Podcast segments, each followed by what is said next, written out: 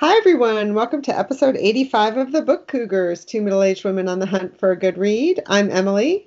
And I'm Chris. And we have a first this episode. We are actually not sitting in the same room together. We're not even in the same state. We're not. This is a first. We do not plan to make a habit of it. but I am traveling for work. And so um, work got in the way of my cougar time with my cougar buddy but we were unwilling to give it up completely. So we decided that we would Skype in together. So here we are. And thank um, you, Skype. Yes, really. We're so lucky in this age we live in to be able to do things like this. Yeah, I, this would have seemed like magic when we were in grade school. It still seems like magic to me, frankly, but I'm just glad I know how to push the right buttons. So So before we get started into our regular segments, we just wanted to remind everybody that we do have an upcoming read along. We'll be reading Free Food for Millionaires by Min Jin Lee. Right, and we're going to have a conversation with Min, which is so exciting. And we will be talking to her on October 30th.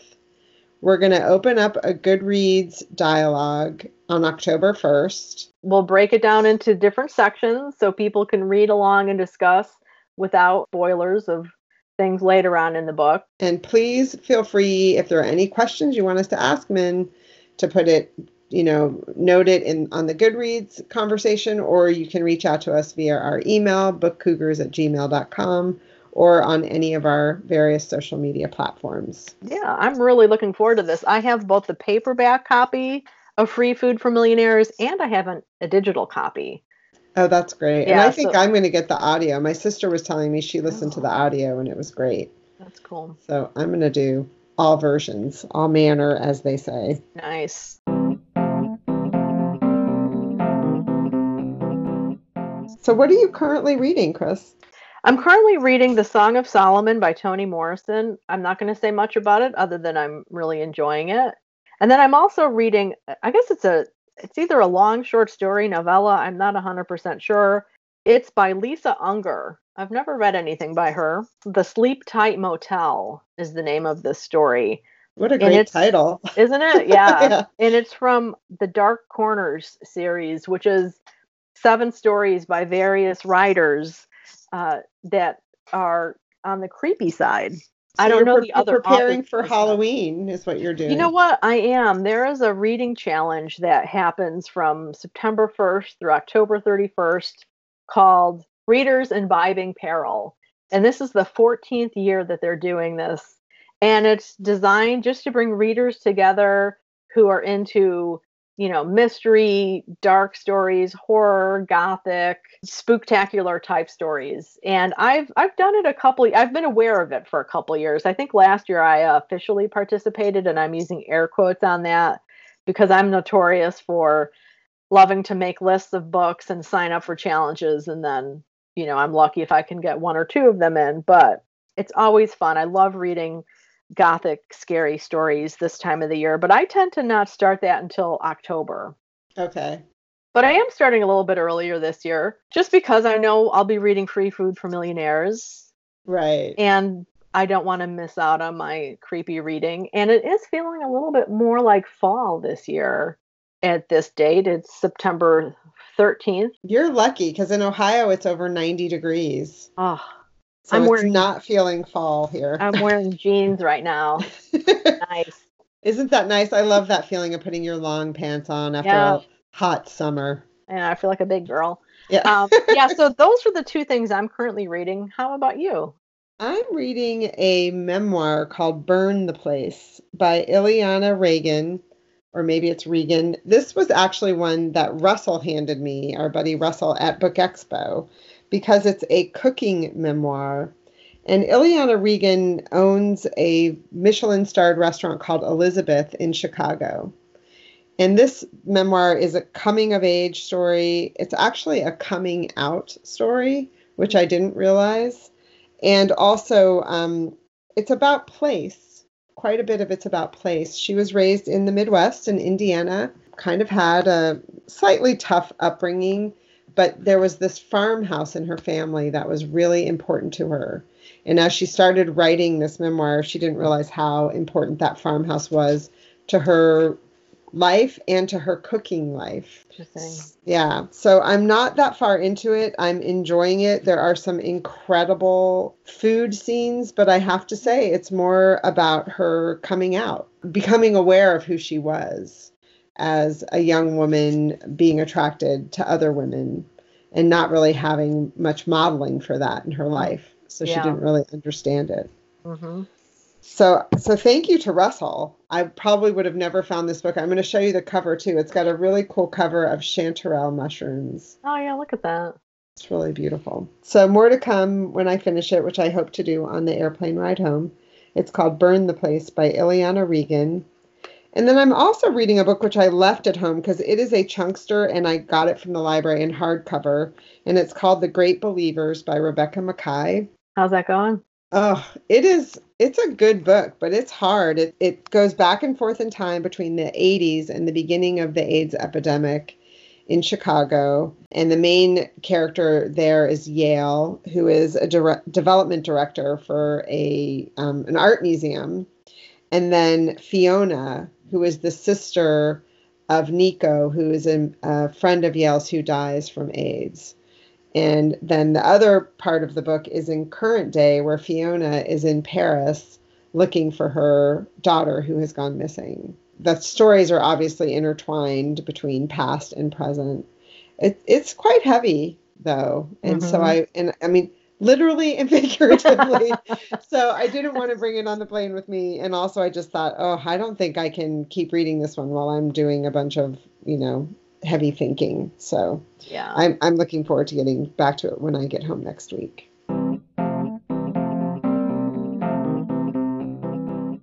So what have you just read? I finished that book I talked about on the last episode, The Seven or Eight Deaths of Stella Fortuna by Juliet Grames. This is one our buddy Alyssa from Savoy and Bank Square recommended to us uh, when we had her on an episode when we were all together at Book Expo. What was really fascinating about this book, it's a work of fiction. It's there's a narrator telling the story. And I think I mentioned on the last episode, I wasn't really sure who the narrator was. Well, this book is 464 pages, oh. and the narrator's not revealed until the mid 300s. Interesting. Yeah, it was very interesting. And you kind of have an idea, you know, like it's a family member or something. But I thought that was just a really interesting aspect to the book. But the conceit of the book is that it's about two elderly sisters who were born and raised in a very rural village in Italy. And they're estranged as elderly sisters. So the book goes back and forth in time. And when they're young girls being raised in Italy, they're inseparable.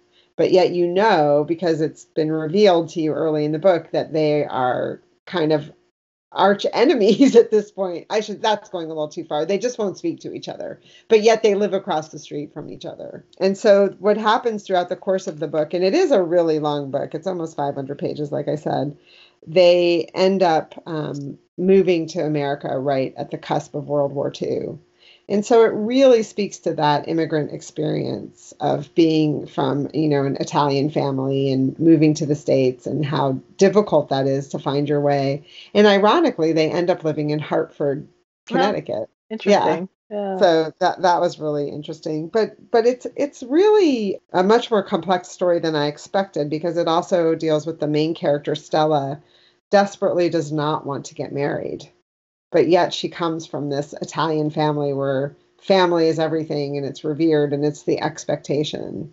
And so I found the book quite sad because she does, spoiler alert, she does end up getting married and she does end up having a bunch of kids and doesn't necessarily live the life that she set out to live. Mhm. Um, so it's so it's about female independence also. And I also found it sad because there is some abuse of women in the book. You know, her mother doesn't live the best life, in my opinion, which is my judgment on it. But, you know, it was hard to be an immigrant woman. And it, it, it made me also realize how lucky we are as women to have some of the rights that we have today. You yeah. know, I really felt that I was I was reading this book and that it was our immigrant relatives who made that happen for us in large part.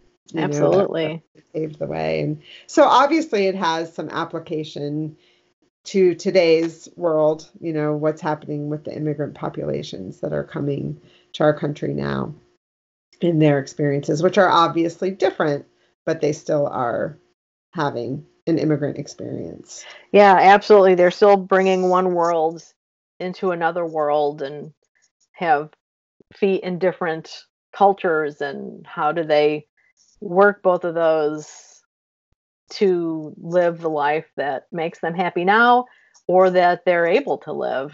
I, I think for those first generations, living a life that makes you happy is not so much the point as living a life that is more manageable and survivable than whatever it is you were leaving.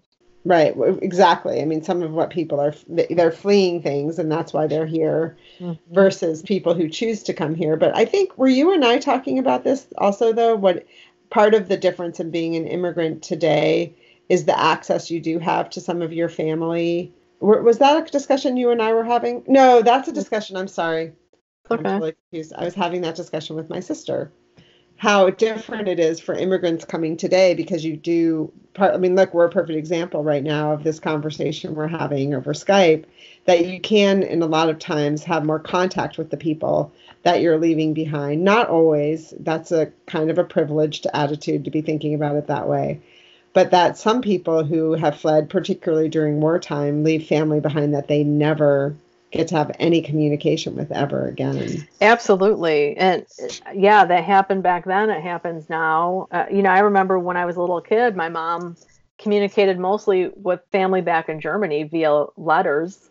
Right. And even that we used, you know, airmail letters and airmail paper, the really thin stuff, and you crammed as much as you could because you didn't want extra postage. And, and then phone calls were few and far between I think it was like in the late 80s or early 90s when phone service just changed and it was no longer such a yes. hardship to, to make long distance calls. And now it's ridiculous. You have stuff like WhatsApp right. where you can it's talk free. to people overseas and yeah. it's free. So yeah. the world has definitely changed. And I think is it 20 25 or 2040 one of those dates stick in my head as the dates when most of the world will have access to mobile technology.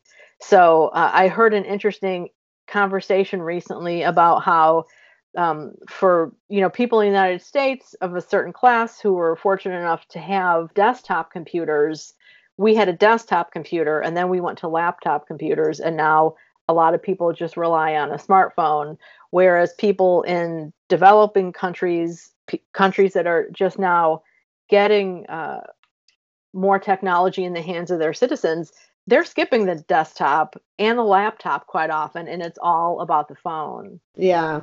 Um, yeah. and just how that is really changing the world. Yeah. And for the for the immigrant population i just can't imagine how much of a relief it can be to have that access but then how frustrating it can be if you don't when yes. you know it's available. That's a really good point. Yeah. yeah. So much to think about. And this book definitely gave me a lot to think about. Again, The Seven or Eight Deaths of Stella Fortuna by Juliet Grames. It is a debut novel, um, very impressive debut novel. What did you just read? Well, I the novel I finished most recently is The Song of Achilles by Madeline Miller. I think in our last episode I mentioned that I was uh, I was just going to read a couple chapters just to kind of get a flavor for her writing in the book because we were going to see her Madeline Miller at an event and I completely got sucked into the book and I did read the whole thing. I read it probably in just like three sittings I think and I probably if I had had the time to just sit and read I probably could have finished it in one sitting. It was wow. Um, it's just and a lot of people think that they need to know mythology to read her her novels. I think you we talked about I'm, that. In the I'm raising episode. my hand right now. Yeah. Yes, I definitely you, thought that. You really don't, especially with the Song of Achilles, because it starts off as a story of a young boy. He's nine, who is exiled from his land because he he's exiled. Let me just say that, and he eventually becomes friends with a boy who is the prince and he becomes his companion and eventually they become lovers it's the story of achilles and I, I don't know how to pronounce his name Patroclus. You know what? Let me look it up here and see if we can get a pronunciation. Because I did ask. Patroclus. do You hear that? Patroclus. Patroclus. Okay. So Patroclus is. Patroclus. Okay, okay thank you. Thank you. There we go. Patroclus. Oh my God, she wants to talk. okay, so Patroclus is Achilles' companion, and he's the narrator of the story. And for those of you who don't know Greek mythology, and again, you do not need to know Greek mythology, Achilles is the most famous, most capable warrior of the Greeks. But here he is, we're meeting him as a young man, and he's his training happens behind the scenes away from the other troops being trained because as his father says i believe it's his father he's such an elegant powerful warrior that for the other troops to see him training would just be so disheartening oh wow. to see that much skill which i thought was a- an interesting uh, take on that so it is about their relationship and achilles you know his destiny his fate is to be this great warrior but we're talking about his death as well because there there are different prophecies and he is going to die and so it's trying to fight against that a little bit Wow. and what you can do and what you can't do I, I just loved it. It's about the siege of Troy. I, I'm all over the place with this book. I realize I'm not being very eloquent about it, uh, mainly because I'm just really excited about it. But at its basic, it's a story of two friends who become lovers, and then you Wow. then you have the bigger picture of Greek mythology. We'll talk more about it when we get to our biblio adventures and we talk about Madeline Miller's event. So I will just stop talking about it for now. Well, I think that's a great segue into our Biblio adventures. All right, yeah. So Biblio Adventures, we went to see Madeline Miller at RJ Julia in Madison, Connecticut. It was a great event. It was a packed house. Oh, it was so crowded. Our buddy Kate came up with her sister in law, Barbara. And Sally, uh, another Connecticut book person, uh, came up from Westport and joined us. So we had a fun dinner beforehand and then really a great event. I should point out, Sally is the one who is trying to read all of the translations of the Odyssey that she can. She's really into the classics. That's what she studied in graduate school. She's also Greek and goes to Greece. So she's way into the Odyssey. She is a fan of Madeline Miller, even though they don't always have agreement on certain things, as we witnessed during the event when Sally was like, I'm sorry, I disagree with that. It was great. Yeah, it was um It was fun. it was it was fun. It was nice to see two intelligent women having a conversation about frankly a bunch of shit I don't understand, but I'm glad that they do. so we should think- back up. yeah. Oh, go ahead. we should back up and say that that was just about interpretations of women's status in ancient Greek culture. So that admittedly not something I spend a lot of time thinking about, but I'm glad that there are people who do. yes, And particularly Madeline Miller, the author. I mean, what an incredibly engaging human being. Absolutely. She is so friggin' smart and so funny. Like, Hilarious. I'm like, like she could be like a stand-up comedian of like ancient Greek mythology, Yes. which are two things you wouldn't put together. But I, she had everybody laughing and thinking deeply. It was a wonderful event.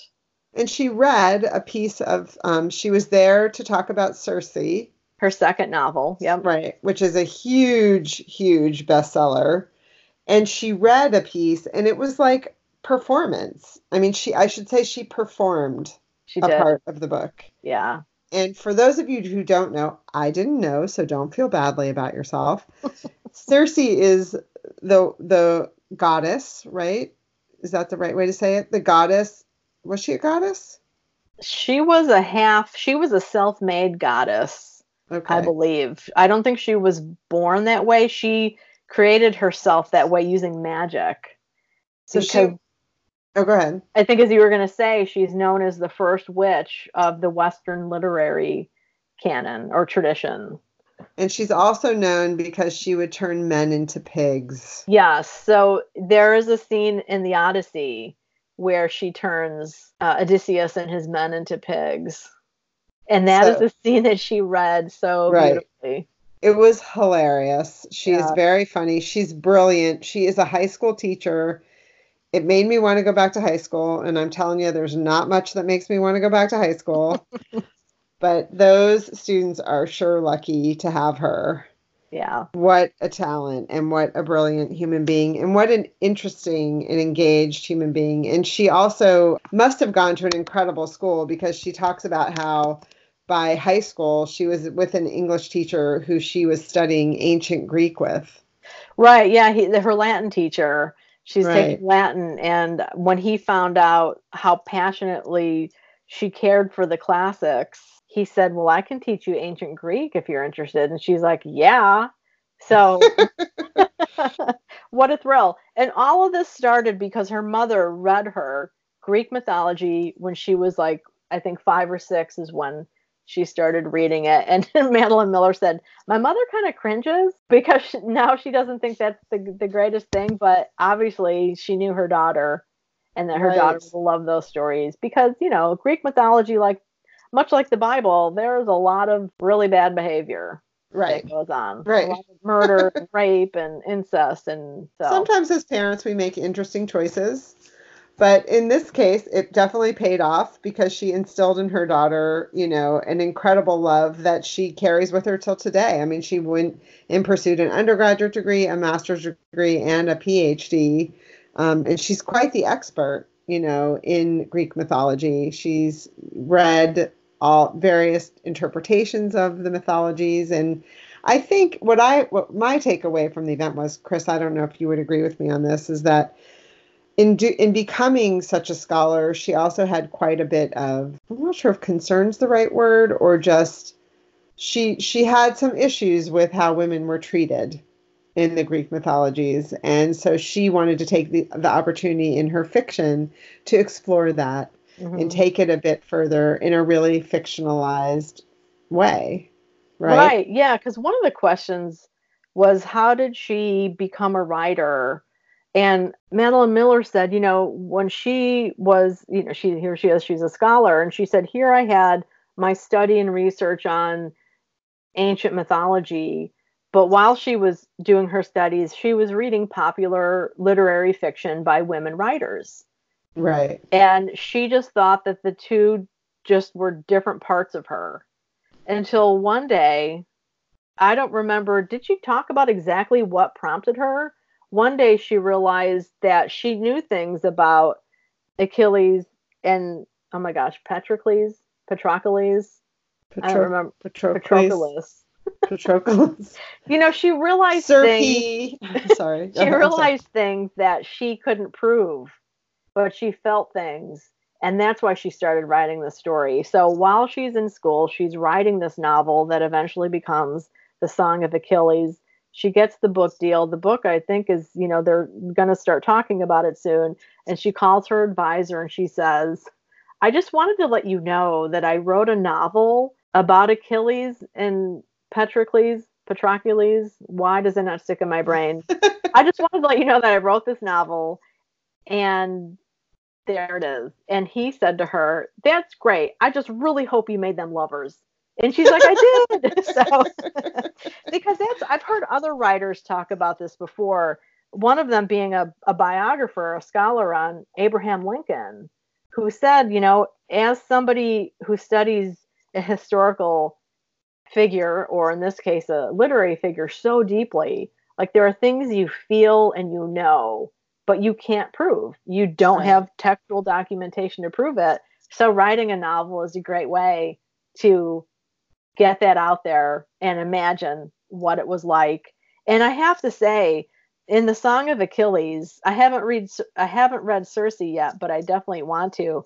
But in the Song of Achilles, it's not until like maybe midway through the novel that they're on their ships heading to Troy to try and you know get Helen back. And I thought, oh, I'm not I'm not looking forward to this whole you know 10 year siege of Troy. I just wasn't up for big battle scenes or anything like that. But wow, this that section of the book flows just as well as the first section of the book because it's not just battle after battle after battle. Um, there there are relationships that are being built with with one of the women who is an enslaved captive. Mm. Um, there's interpersonal conflicts between like Agamemnon and Achilles. She brings all these characters to life, and you don't know who you don't need to know who they are again. You'll know who they are as you're reading, and it will give you some familiarity with with Greek mythology. So if you did want to go and read, say, the Iliad or the Odyssey, I think you'd you'd have a lot of fun doing that. It's great. Yeah, it was a great night. I'm very glad that I went. I don't know that I will read any of her books just because I know nothing about the Greek mythologies, and I know everyone says you don't need to, but it seems like it would make them the books a little bit more enjoyable. But may, I was thinking maybe I would try one on audio. But I'm very glad Yeah. that you read it. I, I would say, and um, Sally Allen, our friend who's read both of them, she did recommend people start with the Song of Achilles because it is a little, it's more accessible because it's a Mm. story about a guy and then another guy, and it kind of builds on that. You don't need to know that. She said, um, with Circe, though, a little bit, it kind of jumps right into this world of adults, which Okay. might be a little bit more challenging, um, but I do look forward to reading Circe, um, hopefully this winter. And I do want to say this is one of those moments where, so I read the Song of Achilles. Then the next novel I'm reading is the Song of Solomon, Mhm. and in the Song of Solomon is a character named Circe. oh wow. Huh. Wow, I love it when that happens. When you Yes. have that cross pollination that may or may not be real, but that is Yeah. in a book. So Cool. go ahead. You had another biblio adventure? I did. Uh, tell me about it. I well, with your inspiration, I took the gentleman caller because he had a day off to the Mystic Seaport Museum so that we could see some of the things you highlighted in episode 84. And I had never been there. I've driven past it so many times. It was so much fun. We had a great day. One of the things, you know, I didn't want to talk about it too much since Chris has had already talked about it, but we did take a gander at the um, American Seaman Friends Society ha- used to have these reading rooms for sailors. And there's so there's a reading room uh, at Mystic. And the way the museum works is there's a lot of, as Chris said, indoor and outdoor, but it's kind of set up as the old village. So they have people in there role playing as if you know it's still in a time where the sailors are getting off their ships and so there's a grocery store and a pharmacy and things like that and it's really cool because they have it set up in the old way so this It is. like Yeah, that. it's like set up to be a 19th century fishing village. right Yeah, which I don't think I explained that very well in our last episode, but it's this little fishing village. Well, little. It is pretty Yeah, large. it's, it's big. Yeah. yeah. And so um so we stopped in the reading room. I took a little gander. The the american seaman friends society established these reading rooms to try to keep sailors away from booze and ladies basically by by doing lectures and readings and providing them with reading materials and things like that. So i thought that was kind of fun. And then two days later we decided to go back and get on the water and we paddled the mystic river and we could paddle up to all the boats that are um, sitting at the mystic seaport museum that was really cool and they had the day before, so the day between that we were visiting the museum and then paddling, they had put the Mayflower 2 in the water. So that was really cool. So we paddled right up to the Mayflower 2 and got to see it. So That is great. And so for for those of you who haven't listened to episode 84, Mayflower 2 is a historic replica of the Mayflower ship that the Pilgrims came over on and landed in Plymouth Rock, Massachusetts. It's been in Mystic undergoing a 3-year renovation and it just it just launched, right? It's heading back to Massachusetts. It's home, I believe. no, actually, that Still was there? my understanding. Also, it's not. They're putting it in the water and then it doesn't go for another. It doesn't go back to Plymouth until 2020. Oh wow, so I, I, think didn't realize this is that. they they Huh. put it in the water and make it water um, ready and they have more work to do on it. So that was Oh, a surprise okay. to me. Like I thought the whole big pomp and circumstance that day was like bon voyage and off it went, but that's not the case. It's still there for quite some time. Yeah. Okay. All right. Yeah. Well, it it is a is a great place to visit. Yeah, I highly recommend it. Lots Super of fun. great historic ships to see of all different kinds. Yeah. Yeah. They had an oyster ship. They have, oh, I should say oyster boats. Yes. They had a, a schooner, I believe, a fireboat, A Viking ship. I loved that one. yeah. That was really cool. a steamship. And then the other biblio adventure I had was to go to the movies and see Where'd You Go, Bernadette. Well, how was that? It was not very good. Oh, I was disappointed. It's um, based on the book of the same name by Maria Semple. It stars Cate Blanchett, and I thought her performance was fine. But the whole time I'm watching it, I'm like, wow, I really don't remember this book very well, which could be true. I mean, I I definitely have a hard time remembering books, especially if I read them quite some time ago. But I just thought that the director took a lot of artistic license with the story and I really couldn't follow it very well. And I wondered for people who had read the book and hadn't read the book, you know, you always kind of wonder that when you're watching a movie based on a novel. And then I went with our buddy Emily and I turned to her afterwards and I was, she looked at me and she said, I don't remember the book being like that at all.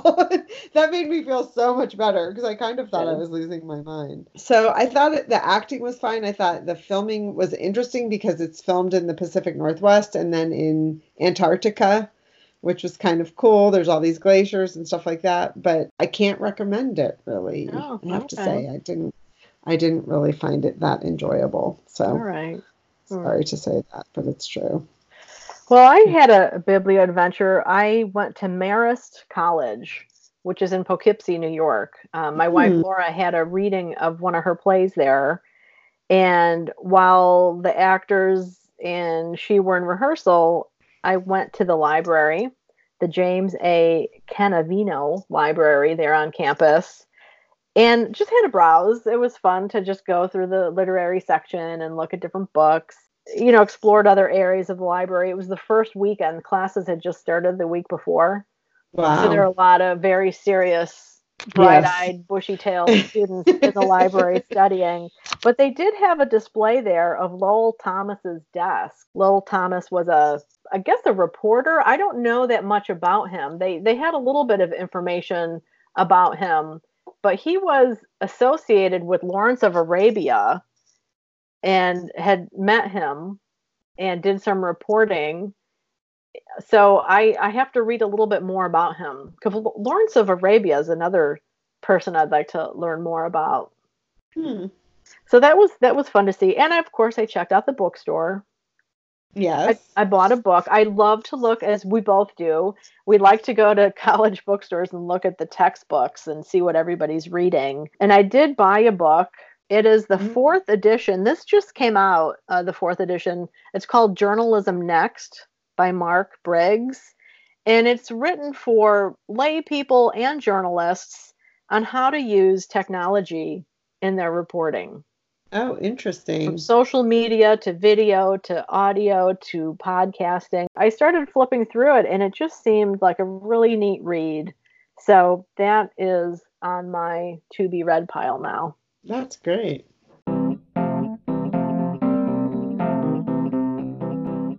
Do we have any upcoming jaunts scheduled? Uh, we do. We actually have a joint jaunt. We just got tickets for Gretchen and Elizabeth, who are the sisters who make up the Happier podcast. They're coming to Providence on November 1st.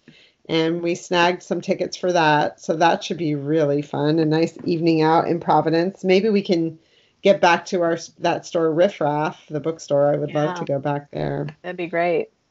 And then I don't know if you know about Books on Pratt on September 20th from 12:30 to 3:30 there's a University of Connecticut has a Barnes and Noble down in Hartford. It's kind of like a what do you call it a satellite campus, I guess. Mhm. Yeah. And they're having it's a first time ever I think where they're having 40 local au- authors, they're having music, they're having a Harry Potter themed band.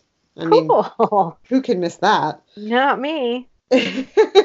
so, and, and one of the authors that's going to be there is our buddy Jean P. Moore, who we had on a few weeks ago. So I'm hoping to get there. I, you know, it's just in downtown Hartford, so it seems like we should be able to manage that. Maybe I can, if you have time, I can get you to that. And then on October 5th is the Connecticut Literary Festival Yeah. at Real Art Ways in Hartford. So I'd like to try to get to that as well. And Yeah. that's an all day event, I think. Yeah, October 5th, Connecticut Literary Fest. I'm looking forward to that.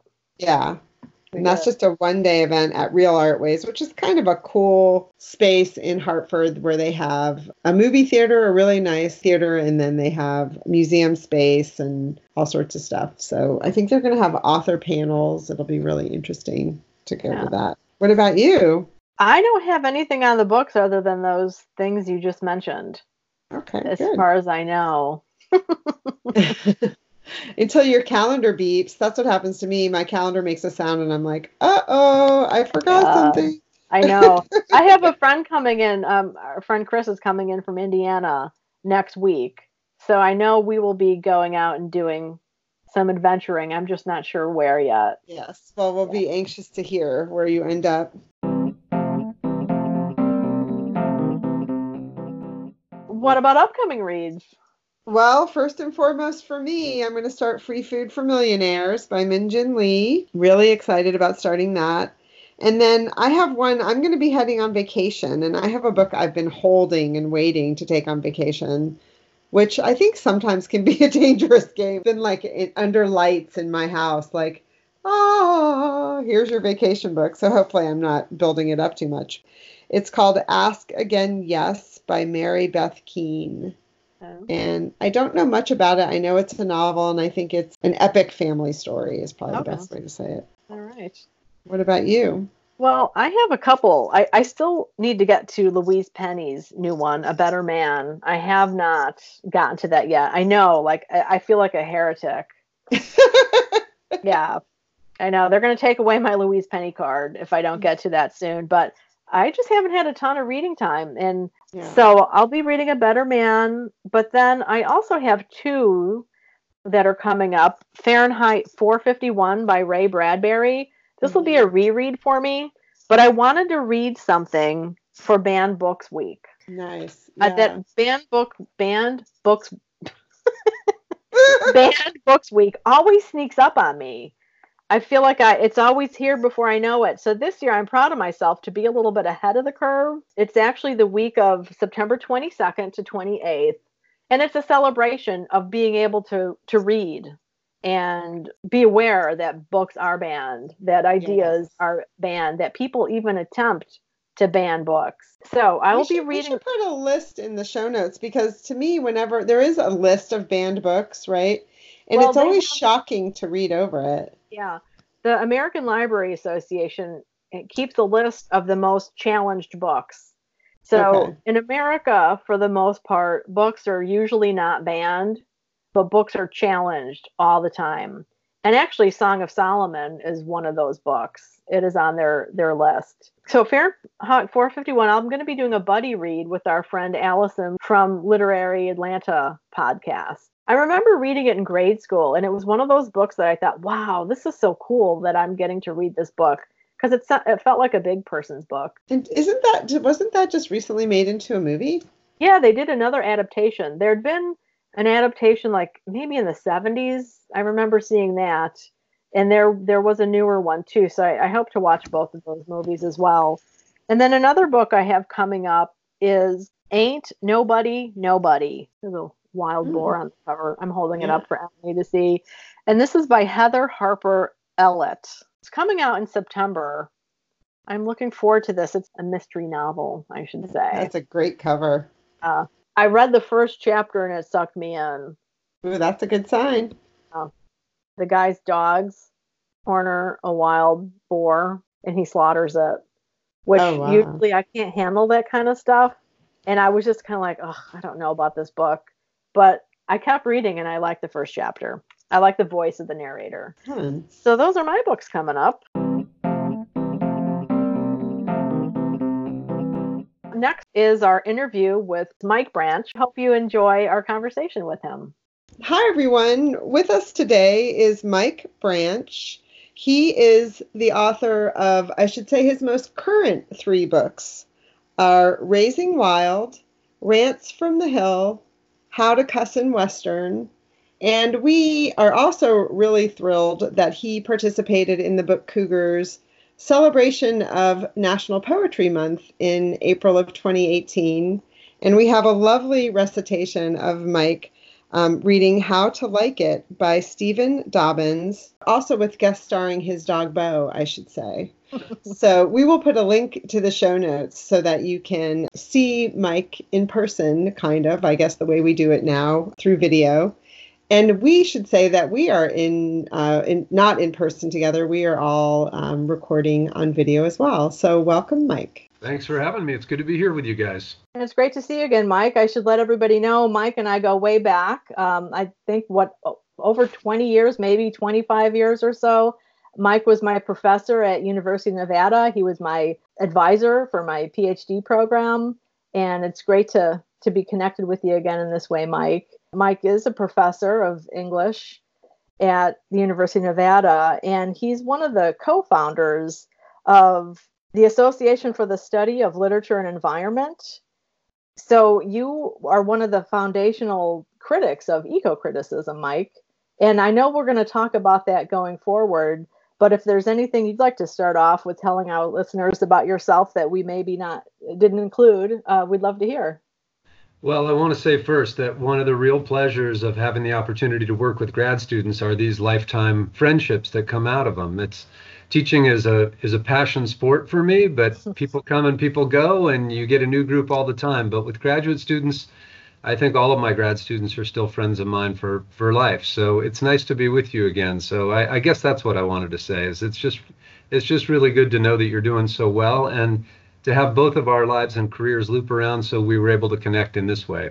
That's really funny. You know, I've never thought about that. That, you know, I, am the parent of two children and they're adult children now. And one of the things I love about having adult children is seeing where they're heading in their life, you know, what their passions become. And it never occurred to me that what a treasure it must be to be the instructor of grad students because you don't have to do the heavy lifting of raising them, but you get to interact with them at that point in their lives where they're exploring and learning and you know heading in new directions. It really is special. And, again it's so different from undergraduate education.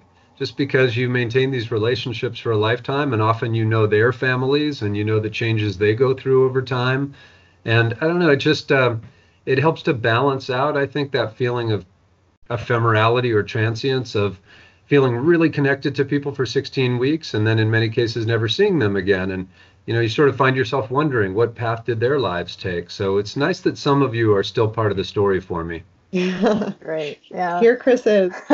well, you know, speaking of kids, Mike, your your essays, so Rants from the Hill and How to Cuss in Western, are essays that you wrote uh, originally for High Country News, the newspaper in your area. How did you get started doing that from, you know, academic writing to writing for a popular audience? How did that come about? And speaking of kids, I meant to say you talk a lot about your two daughters and your wife, Erin. And uh, so, how did that transition happen? Well, you know, initially what happened was I just found parenting these two little girls so strange and humiliating and interesting and inspiring and challenging that I just wanted to capture some of that in stories. And at the time, uh, for about 15 years, we lived in a really remote area of the west, of Western Great Basin desert and it was such an unusual and beautiful place to live. And I found parenting such a strange and funny and interesting challenge that really I just wanted to make a little room in my life to record some of the stories, some of the experiences that I was having doing that. And, you know, anybody who's ever had a hobby take over their life will understand what happens next, which is, you know, this kind of work, this kind of creative nonfiction and environmental writing and humor writing became so fascinating to me that little by little I really have shifted my attention from scholarly writing almost exclusively to telling stories about family and landscape. And it's it's really been one of the most exciting sort of rebirths in my life. I had a very specific question that it comes based from a scene in your book, Raising Wild. Raising Wild, the subtitle of it, I think that's how you say it, is Dispatches from a Home in the Wilderness. And so these these stories take place when you are living in that house that you were just describing. And you do such a beautiful job of describing it. I mean, I really felt like I was in this remote place with you, with these young children. And you were living in it, it was a passive solar house that you had built. I think you, your father designed it, right? And you had built it. Did you build it together? Is that right? Yeah, our whole family worked together on the design of the house and it took years and years to really find the spot that we wanted for it that would work best for passive solar, be adjacent to public lands, give us an opportunity for a real wilderness experience. And, uh, you know, it meant an awful lot to us to have that be a multi generational project. But also, one of the things that's really important to me about the experiment that the book Raising Wild sort of documents is American literature is full of men running off into the wilderness by themselves. So, whether we mm. think of you know, Henry Thoreau going off to Walden Pond or Huck Finn getting on the raft on the Mississippi, and there's a million other examples. You know, we've sort of celebrated, you know, men in solitude in the wilderness, and we have this whole kind of genre of American literature, often called the retreat narrative. You know, men running off to nature, and often the part we don't say is, you know, they're running away from adult responsibility, from jobs and relationships and families and children so, you know, the experiment of how we lived and the experiment of the book Raising Wild was to say, well, this is still a retreat narrative. I mean, we're retreating to a very remote part of the desert. But what happens if a man, instead of retreating from his family, retreats with his family? And so right.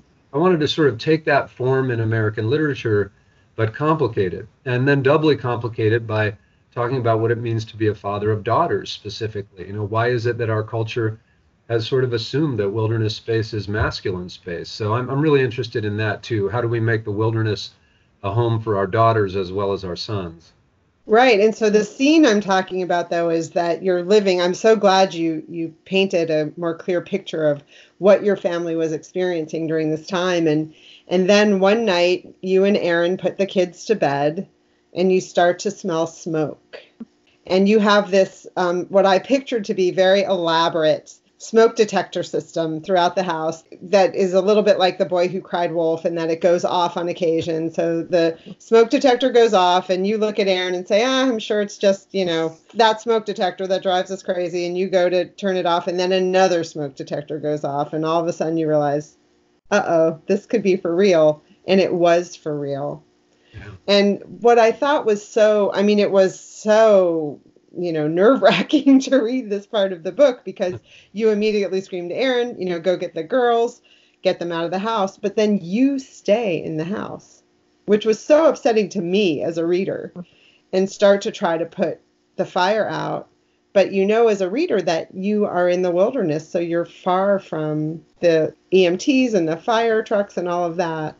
And I wondered as I was reading it, it spoke to this issue you're talking about about being a man and raising these two young girls that you as the man were left in the house to try to save the house and how you felt and I just wanted you to explore that idea with me because I found it very upsetting but it's so common the direction that our genders take in situations. Yeah, you know, I had never thought about that essay in that way. That's really fun and provocative to have you kind of ask it that way. I mean, I, I would have to really think to myself, did I you know, did I stay because I thought that was a man's job? I, I don't mm-hmm. think so. I, I think mm-hmm. it was more job number one is to protect your children. Mm-hmm. But, but for me, I felt like job number two was to protect our home. The response time for emergency vehicles is so long out there. And mm-hmm. as it turns out, I shouldn't have stayed in the house, and it was a bad call. So, anybody who's listening to this, if you find yourself in a similar situation, you know, this is not an approach I would recommend. It did turn out in the end that that what I did did save the house, but I'm not particularly proud of that because I still think it was the wrong decision to to stay in the house. I, I think in some ways the most humbling part of that whole experience was that we lived on the wilderness interface where wildfires are very common, and we do all kinds of work to be prepared for wildfire. I won't go into detail, but you know you have to learn to live with fire in this part of the West, and so we had had many wildfires over the years that had come close to our place, and we were fully prepared for that. But the idea of fire starting in the house, which of course, you know, many people have, um, Right. have, have had this accident befall them. But to me, it seemed like I've done all this work to be prepared for wildfire, and now this thing is coming from this threat is coming from inside my home. Wow. Psychologically, somehow that didn't feel right to me. Mm, wow. Yeah. It's like horror movies, right? It's coming from inside the house. You don't Exactly. plan for that. Exactly. Yeah. Yeah. Well, you do. In this case, you do. You have all of these smoke detectors, but then they, you know, it, the fact that you had so many false alarms and then suddenly it was the real thing. It reminded me of all those fire drills you have in school, you know, where you're hiding in a closet and just having a good time with your friends. But this one was for real.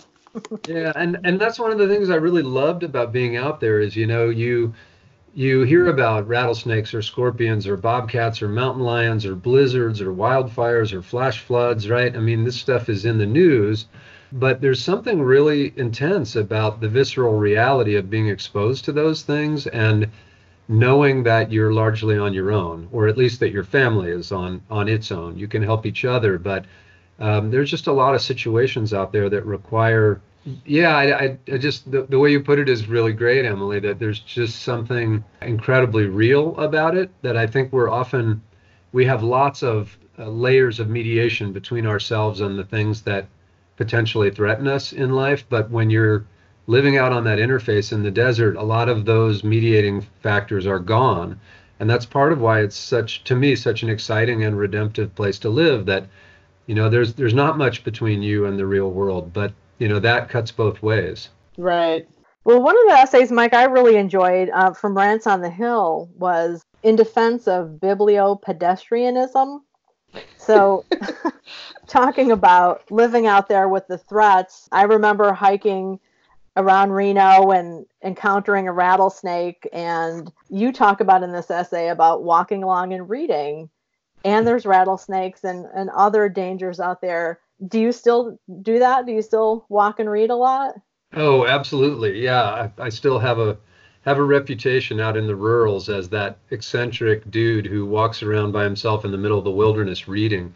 Yeah it's a super strange habit and so people have kind of found this fascinating. It's uh, because it seems bizarre but to me you know these are two of the most important things in my life to read and to walk. These are the things i do with most of each day. And i do think there's a there's a liability to reading while you walk that there's a certain amount of engagement sensory engagement with the world that you lose. But also sometimes i'm just sort of being practical you know that i have a certain amount of time i want to be in the field i have things that i need to do. And so yeah it's kind of ben franklin-esque right? This hyper, hyper efficiency. I'm going to enjoy the wilderness and also you know read somebody's dissertation chapter. But um, but i do like i like that combined experience because i love the way reading helps you to explore and discover inner worlds and worlds of imagination and memory and fantasy and i love the way being in the natural world reminds us of these deeper connections we have as a species to place so for me reading and experiencing the world uh, through walking have always been really braided in my imagination. So once I started actually doing this, which is, you know, albeit a very strange habit, I've actually found it really rewarding. It's a lot of fun, as weird as it is. It's a lot of fun. I find though too when I move my body and think that it works, the system works better. you know that it actually like the thoughts actually move through my brain somehow a little bit better. Do you mm-hmm. find that that you process the information differently as you read and walk? Oh, a- absolutely. Yeah. And there's good scientific evidence, by the way, to support this idea that the way we think and feel is in some ways uh, more efficient, more focused uh, when we walk. I mean, walking is probably the number one thing that our species has evolved to do. Uh, we're not as fast as other animals. We're not as strong as they are. We, we can outwalk pretty much any animal on Earth. This is what human beings were built to do. So, yeah, I absolutely find when I'm trying to work through a problem, a walk always helps. I, I always imagine physically this sort of idea that, you know, the world dumps all this stuff into the top of your head. And then the question is, if you can't filter it out, how do you really survive without going nuts? So I love this idea of like sifting something in, in a colander, maybe, that as I walk, all of that stuff sort of sifts. Uh, but the way I actually got started reading and walking speaks to your question directly, Emily, which is people will often ask me when I do readings about my writing process, and I've got different kinds of advice along those lines. But my pattern, because I lived in the desert for so long and I love to walk, is I would sit and compose a draft for however long I could stay focused. Then I would print that out because I'm a better editor in hard copy. And then I would take that with me on a walk. I would walk just long enough to edit mm-hmm. what I had written, then I would come back and start writing again. So in some long writing days, I might actually take six or eight walks. They're all very short and they're all editing what I've just written. So I really got that rhythm of writing, walking, writing, walking, writing, walking. But I, I absolutely agree. And when I walk, I feel like my focus, my imagination, my ability to plan strategically for things I feel stuck on. Uh, I almost really don't think I could do this work without walking. Mm, that's fascinating. Wow, that's I love totally it. fascinating. The first author we've encountered Yes. who edits his walks. I love that. Now, do you ever listen to audiobooks, Mike, or podcasts while you're walking, or do you keep things out of your ears? Yeah, I do. I do sometimes, and I do love the kind of storytelling that podcasts allow us to bring, and the kind of work you guys are doing. This is the sort of stuff I love to listen to. I do try to have enough self-discipline to not let sort of a world of engagement with media and a world of engagement with nature encroach on each other too much. I've found, for example, that you know if I am listening to news, for example, I put on a podcast that involves current events or news as I'm walking. I really do often have this sense of contamination that, you know, Thor- Thoreau had this line, he would talk about, you know, he walked a tremendous amount every single day, uh, but he has this great line where he says, Sometimes I could not shake off the village, by which he means that his body went through the woods, but his mind was still preoccupied with, you know, social affairs, basically. So I do find that for walks to be restorative, uh, they often need to be a walk away from the kinds of things that um, sort of fill your head every day. But that said, especially if it isn't news oriented, if it's more sort of intellectual or storytelling or the kind of work you guys do, I, I do sometimes enjoy that when I'm outside.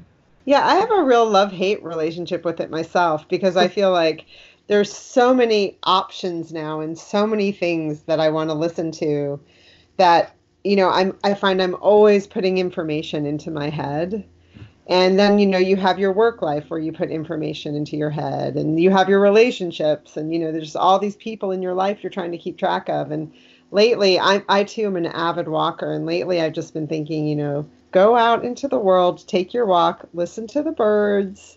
You know do some of that you know cleansing you're talking about because it's not as if i don't have a busy enough mind on my own Right. right, Right. so it's time to just kind of take that in and you know process some of my own busy rants but um, reading is an interesting idea though i mean i'm afraid that i'm such a klutz i would trip and hurt myself but i do love the idea of reading something and i occasionally actually walk in place in my own house especially in the winter if, there's an icy day when i can't get out and we'll read and walk in place and i do find that those portions of a book i read somehow stay in my mind a little bit more Yeah, I agree. And, and it's also the case that for most people, certainly for me, memories are really associated with place. And this spatial imagination that, that we have, it stories the landscape in a really interesting way. So, for example, I tried this experiment during those 15 years I lived out there where every year I would walk at least a thousand miles within a 10 mile radius of my house. And the experiment was kind of will this get boring? Will it get repetitive? Or will my sense of place deepen as a result of this? So in the end, I, you know, I ended up walking, you know, 20 something thousand miles within a 10 mile radius of my house. And that means day, night, snow, fire, wind, rain, the whole bit. But it also means sometimes you are with one of your parents. Sometimes you're with one of your kids. You're with a friend. Maybe you're taking a walk with somebody who's having a rough time and you're trying to help them out. And I found that every time I would walk that landscape, it would not only be here's this beautiful cliff or beautiful canyon, it would also be other kinds of layers of story, like here's where I saw the winter herd of pronghorn antelope, but also layers of story that come from our human relationships. You know, here's the place where I first had this kind of conversation with my daughter. You know, here's the place where my wife and I, you know, talked through our plan for the next 10 years or what, you know, whatever it might be. So I do think that reading can do the same thing. That I often will, I don't know if you guys are like this, but books that mean a lot to me, I can often remember where I read them the 1st mm. time. I was sitting in this library, or I was on this trip, or I was under this tree. You know, well, why is that? That these layers of story get bonded in our memory with the places where they happen. I mean, if you like Moby Dick or whatever, who cares where you read it? But the way my mind works, at least, is the stories and the places are always sort of forged together in some way that are inseparable. And to me, that makes both the reading and the walking richer because there are two sets of stories that are constantly kind of recreating each other in my imagination. Beautifully said. Absolutely. Yes. I agree with that. Mike, I did want to ask you if you could tell our listeners a little bit about what is eco criticism. It is such an important part of your academic work and your more public writing. Can you talk a bit about that? Sure. Well, eco criticism is really just kind of a fancy way to say people who are interested in the environmental implications of literature and in a broader sense the environmental humanities in a more general way so you know how do we express our relationship to nature and the environment through writing or to think of the environmental humanities more broadly through art through music so really uh, you know there's been a tradition in literature to take seriously the interactions between people but to think of the world in which those interactions occur as setting, as sort of backdrop for human drama. So eco criticism just kind of explores that figure ground relationship between environment and people and says, you know, um, as Barry Lopez put it, we, we can't know who we are until we know where we are, that our sense of identity is bonded to our sense of place, that our, our humanness is inseparable from the natural environment. So eco criticism, again, you know, it's just sort of a fancy term for let's look really closely at how the kind of art we produce expresses our relationships to the natural world and to enjoy that and ask what we can learn from it. In your years of studying literature and environment, this might seem like a really obvious question, but with the rise of global warming and uh, and other threats to the environment, has the work that you and other scholars do has it really expanded a lot, or has it gone deeper into certain subjects? I'd say both simultaneously. Um, Eco criticism has expanded vastly in lots of ways. What kinds of literary genres are examined? What different kinds of global cultural traditions are in play? Eco criticism was very much an American phenomenon in the beginning. It's now thoroughly internationalized and globalized. And that's really crucial because we have scholars now all over the world who are looking at the relationship between art and environment in their own cultures and that's allowing us to have lots of different versions of the story of how it is we express our relationship to nature through art, whether that's literature or, or other forms of art. So, one big change is that it's become much more global. Uh, the other is, fortunately, from my point of view, it's become uh, much more engaged, whether we want to think of that as politics, activism, whatever word you prefer. But I think the kind of art that expresses emotion is important. But art has always been socially engaged.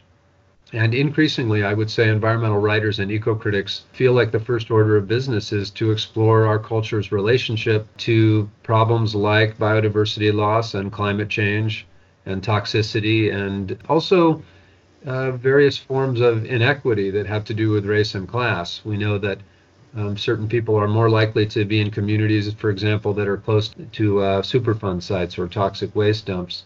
So I think it's really great that we, you know, we're continuing to study everything from, you know, Shakespeare to whatever you read in your high school English class. Uh, but we're also looking at it as a way to gain a deeper understanding of what our relationship to the natural world is and why in many ways it has sort of gone wrong and needs needs to be repaired.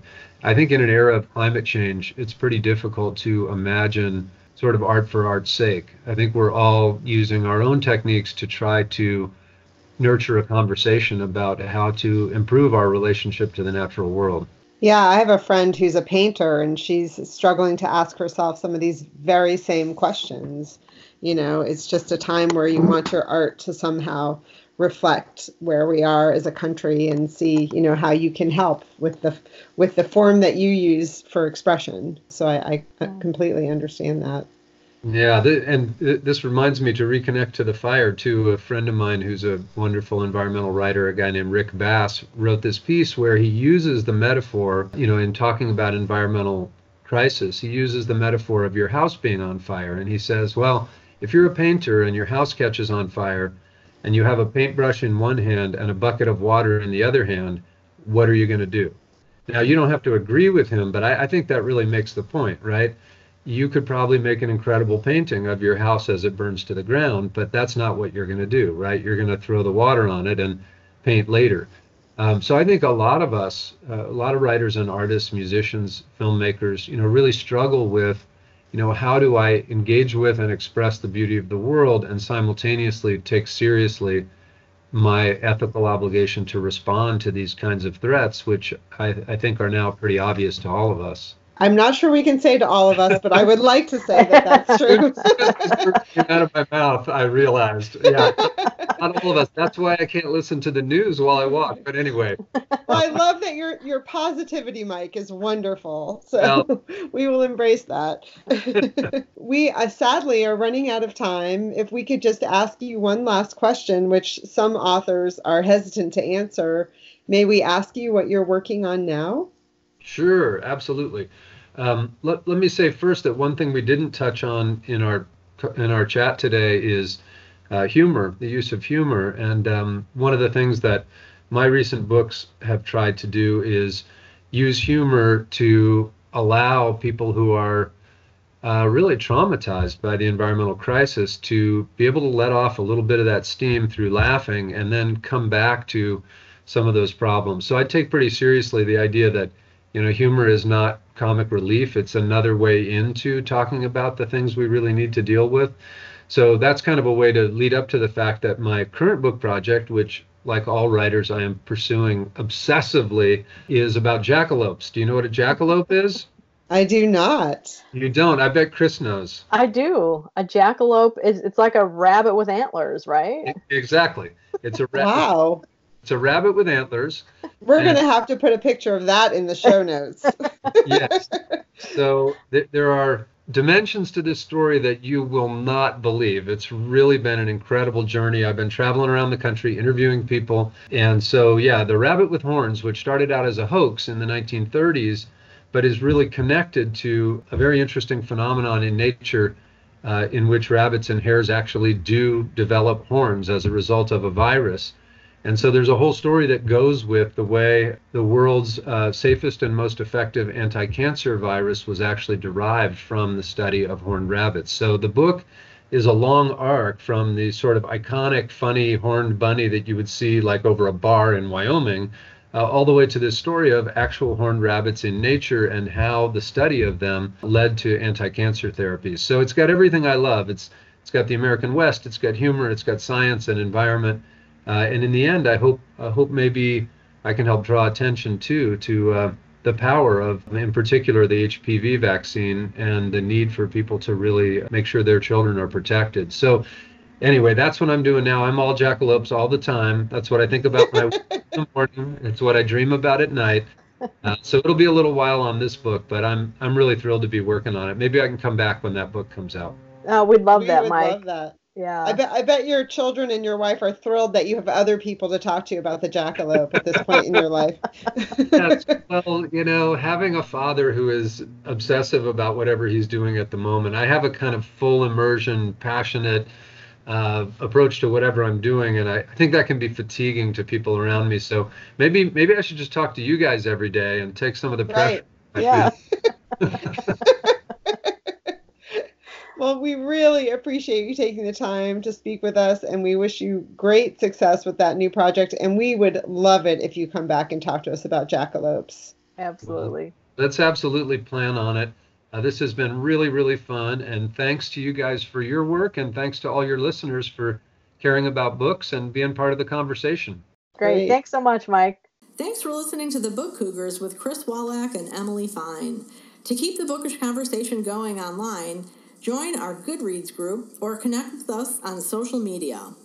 If you'd like to contribute to our hunt for a good read, you can donate on Patreon. And if you have a minute to review us on whatever app you use to listen to us. We appreciate it. It can help other listeners find us. Thanks, everybody.